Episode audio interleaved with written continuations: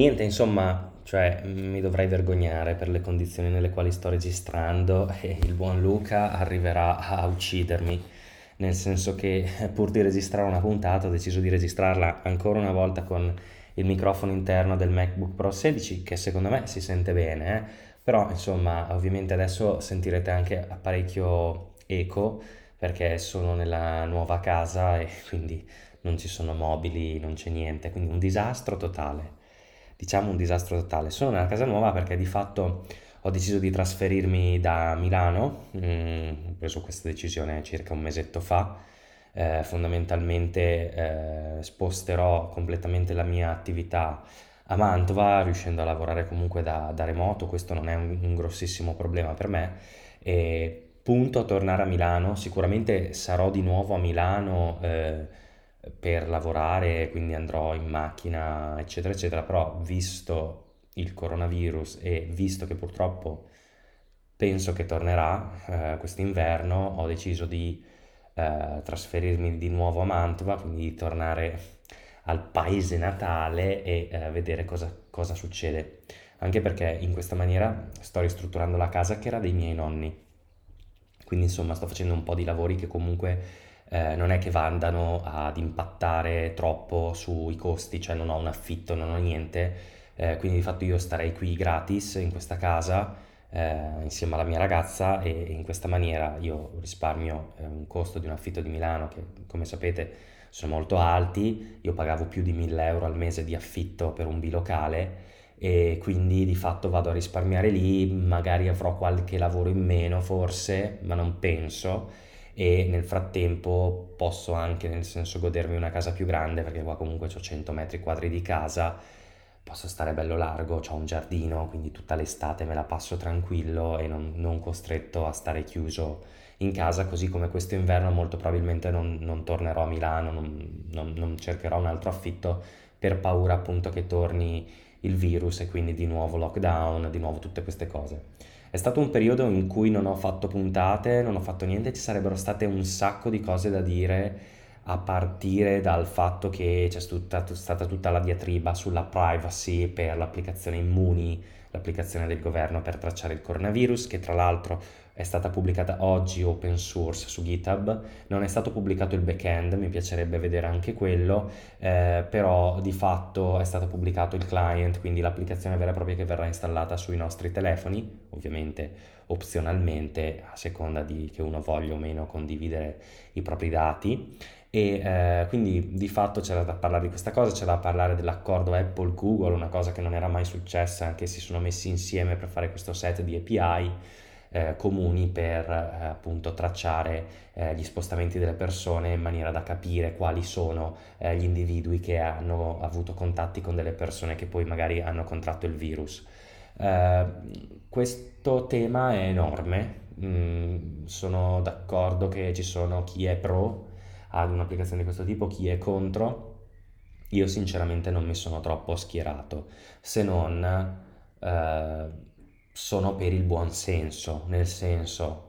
eh, non è che ci si può focalizzare e dire assolutamente no, l'applicazione del governo ci tracciano, eccetera, quando poi abbiamo installate sul telefono centinaia di applicazioni che manco lo sappiamo ma ci tracciano.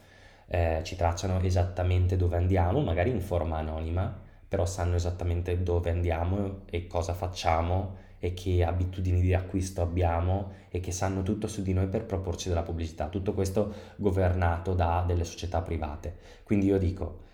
va bene, ok, ci possono tracciare, però questa volta mi sembra davvero che sia per un obiettivo intelligente e quindi valga la regola del buonsenso, proviamo a fidarci, anche se all'estero ci sono stati casi, mi pare in Olanda, forse un altro paese in cui c'è stato poi un attacco hacker su questa piattaforma e quindi di fatto erano stati rubati tra virgolette i dati, però di fatto io penso che mh, Immuni eh, e la scelta di Bending Spoons, che è l'azienda milanese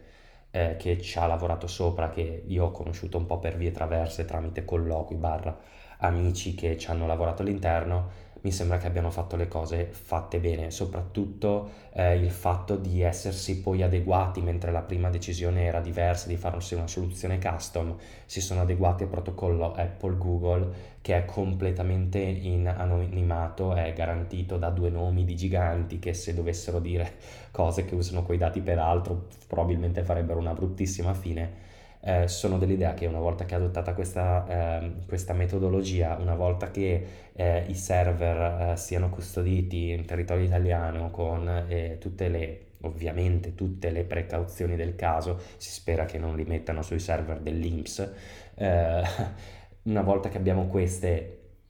cose sotto mano che sappiamo, io direi che non ci sono troppi problemi a installarsi questa applicazione una volta che può far del bene a tutti, quindi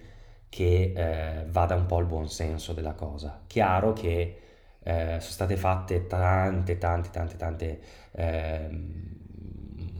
critiche ai Muni, sono state fatte ed è, ed è buono che siano state fatte perché in questa maniera poi il governo ha sistemato quello che non andava bene, ovvero ad esempio prima di open source non si parlava, eh, non si parlava del fatto che mh, sarebbe stato utilizzato il sistema di Apple e Google, eh, era un po' strana la questione privacy, invece adesso i, da- i dati dicono che verranno cancellati dopo un anno, quindi di fatto conservare i dati per un anno e poi cancellarli è un'ulteriore tutela alla nostra sicurezza.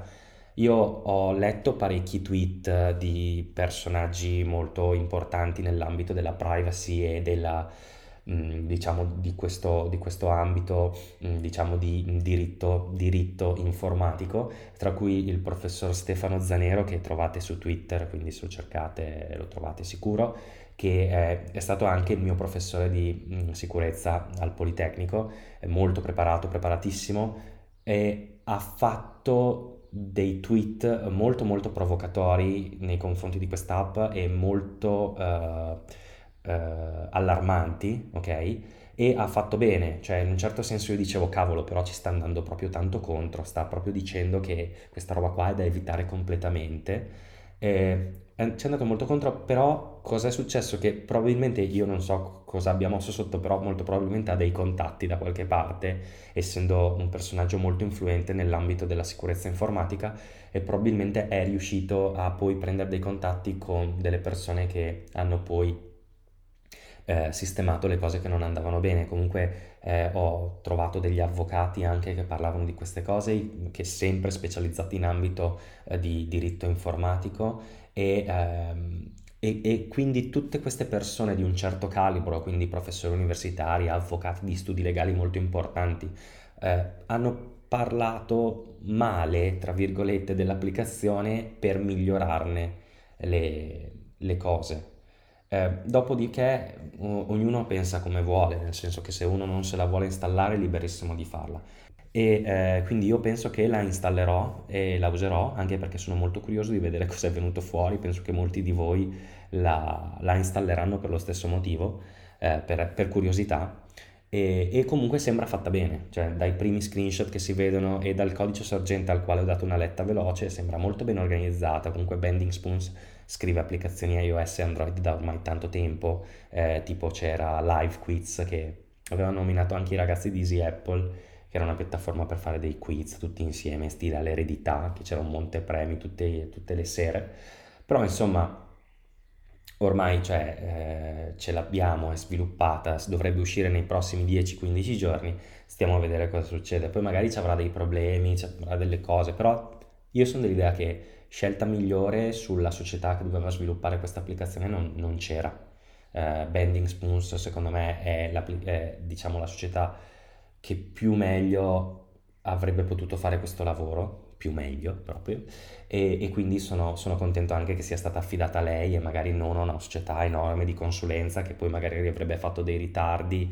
E, e guardate che Bending Spoons per quanto se ne dica non è in ritardo perché le API apposite eh, per l'applicazione di, di, Apple e Google sono uscite eh, la settimana scorsa e quindi di fatto si sono tenuti due o tre settimane per poi finire le cose, testare il tutto e mandare in produzione. Quindi secondo me eh, tanta roba, tra l'altro ho visto su GitHub che i ragazzi hanno lavorato durante i weekend, quindi cioè più di così cosa vogliamo? C'è della gente, una società che si mette eh, a disposizione e fa lavorare i suoi ragazzi anche il weekend. Penso che anche i ragazzi abbiano contribuito alla scelta di Bending Spoons di candidarsi per questa applicazione quindi chapeau, cioè niente da dire perché io ad esempio ho provato a partecipare a un progetto open source per tracciare appunto il coronavirus all'inizio, ci ho speso un sacco di tempo, anche di notte lavoravo su questo progetto open source ed è veramente devastante perché devi andare a una velocità assurda per stare dietro poi e riuscire a deliverare un prodotto in tempi molto rapidi che serva a qualcosa. Quindi tanto di cappello a Bending Spoons, non penso assolutamente che si siano messi a farla per farsi un po' di pubblicità e comunque anche se forse non ci vedo niente di male, ci sta che almeno come compenso, visto che non sono stati pagati dallo Stato per fare questa cosa, come compenso la pubblicità sui telegiornali e sui giornali nazionali sia il minimo, visto che comunque ci sono queste persone che eh, si sono messe in gioco e stanno lavorando per qualcosa che mh, non è remunerativo ecco, per loro, lo stanno facendo completamente open source, tra l'altro lasciando libero anche il loro know-how, alcune librerie erano già open source che utilizzano, che avevano inventato, eh, però comunque eh, tutte le grafiche, tutte le animazioni, tutte queste cose, uno magari che vuole farsi un'applicazione, magari se la va a studiare, si va a vedere anche la loro applicazione per vedere come fanno certe cose, magari scopiazza anche qualcosa. Quindi, cioè, tanto di cappello, mh, mm, non penso che ci potesse essere neanche scelta migliore, quantomeno sul panorama milanese barra del nord Italia, perché io purtroppo sotto eh, non conosco nessun'altra azienda che faccia queste cose da, diciamo, dall'Emilia Romagna in giù, ecco. Um, quindi sì, c'erano tante cose da dire, c'era un po' queste discussioni sulla privacy che però ho un po' riassunto anche a mente fredda, forse è stato meglio anche così perché all'inizio ero bello,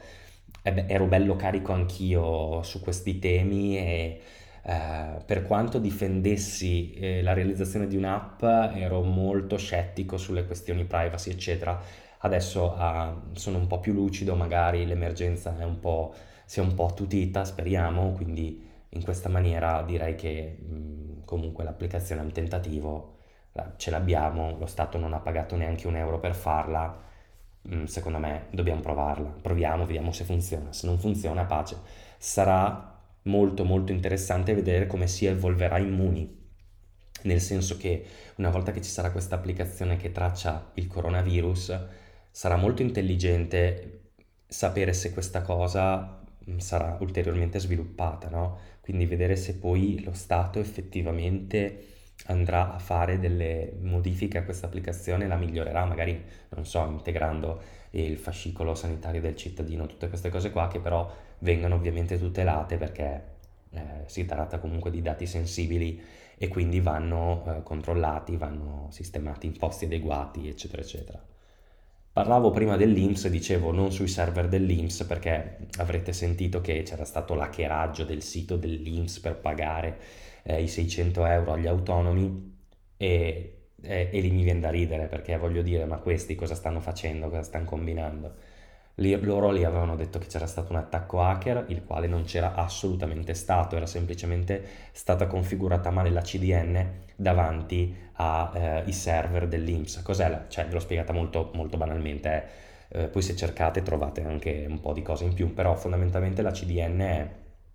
una sorta di, di, di collettore che sta davanti al sito web dell'Inps, ok? Sul quale arrivano tutte le richieste da parte degli utenti. La CDN è fatta in maniera che fa il caching, ovvero il caching cos'è? Si salva le pagine del sito web dell'IMS e le serve direttamente lei. Questo serve perché se ci sono tantissime persone che vanno a vedere un sito internet, eh, quel sito internet dove, dove, risiede il server, quale risiede, viene molto caricato di lavoro, quindi è molto sovraccarico e quindi ovviamente non ce la fa a gestire tutte quelle richieste e cade, e quindi cade e crash totale, non si vede più niente.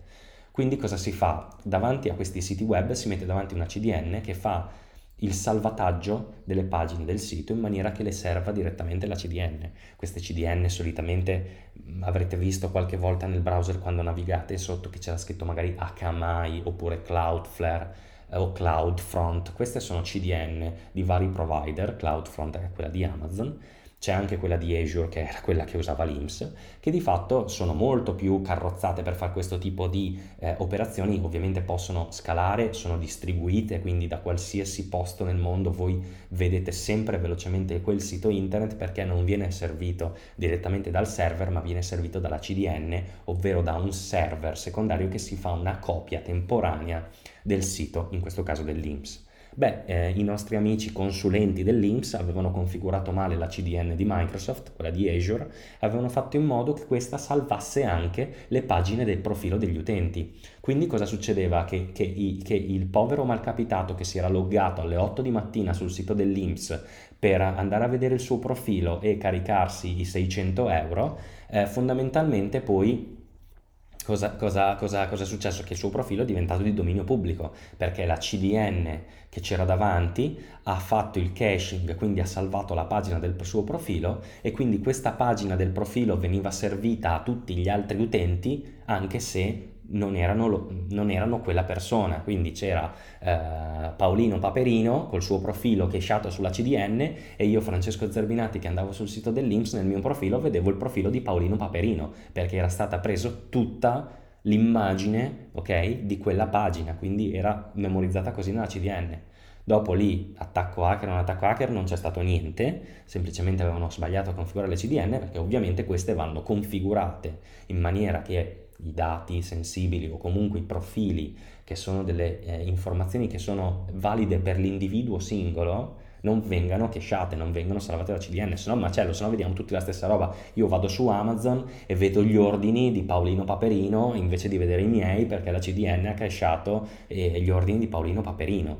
cioè non ha assolutamente senso. Quindi insomma queste sono le due questioni che mi vengono così al volo da dire che sono capitate in questi mesi, sicuramente ci saranno altre cose, ci sarà il bonus monopattini da parlare, che è l'ultima misura del governo per la sostenibilità, mobilità elettrica, tutte queste cose qua. Il bonus monopattino di cui parlerò in una puntata dedicata, che non vi spoilerò niente ma saprete. E quindi niente, volevo solo darvi l'aggiornamento sul fatto che sono ancora vivo e sono qua e, e sto ristrutturando casa, quindi un bel macello. E il buon Luca mi scuserà per la qualità dell'audio, ma tra casa vuota, non insonorizzata e con il microfono del MacBook Pro 16, purtroppo non si può fare di più.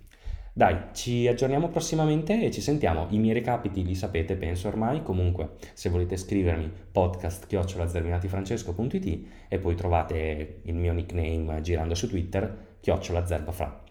Ciao e alla prossima!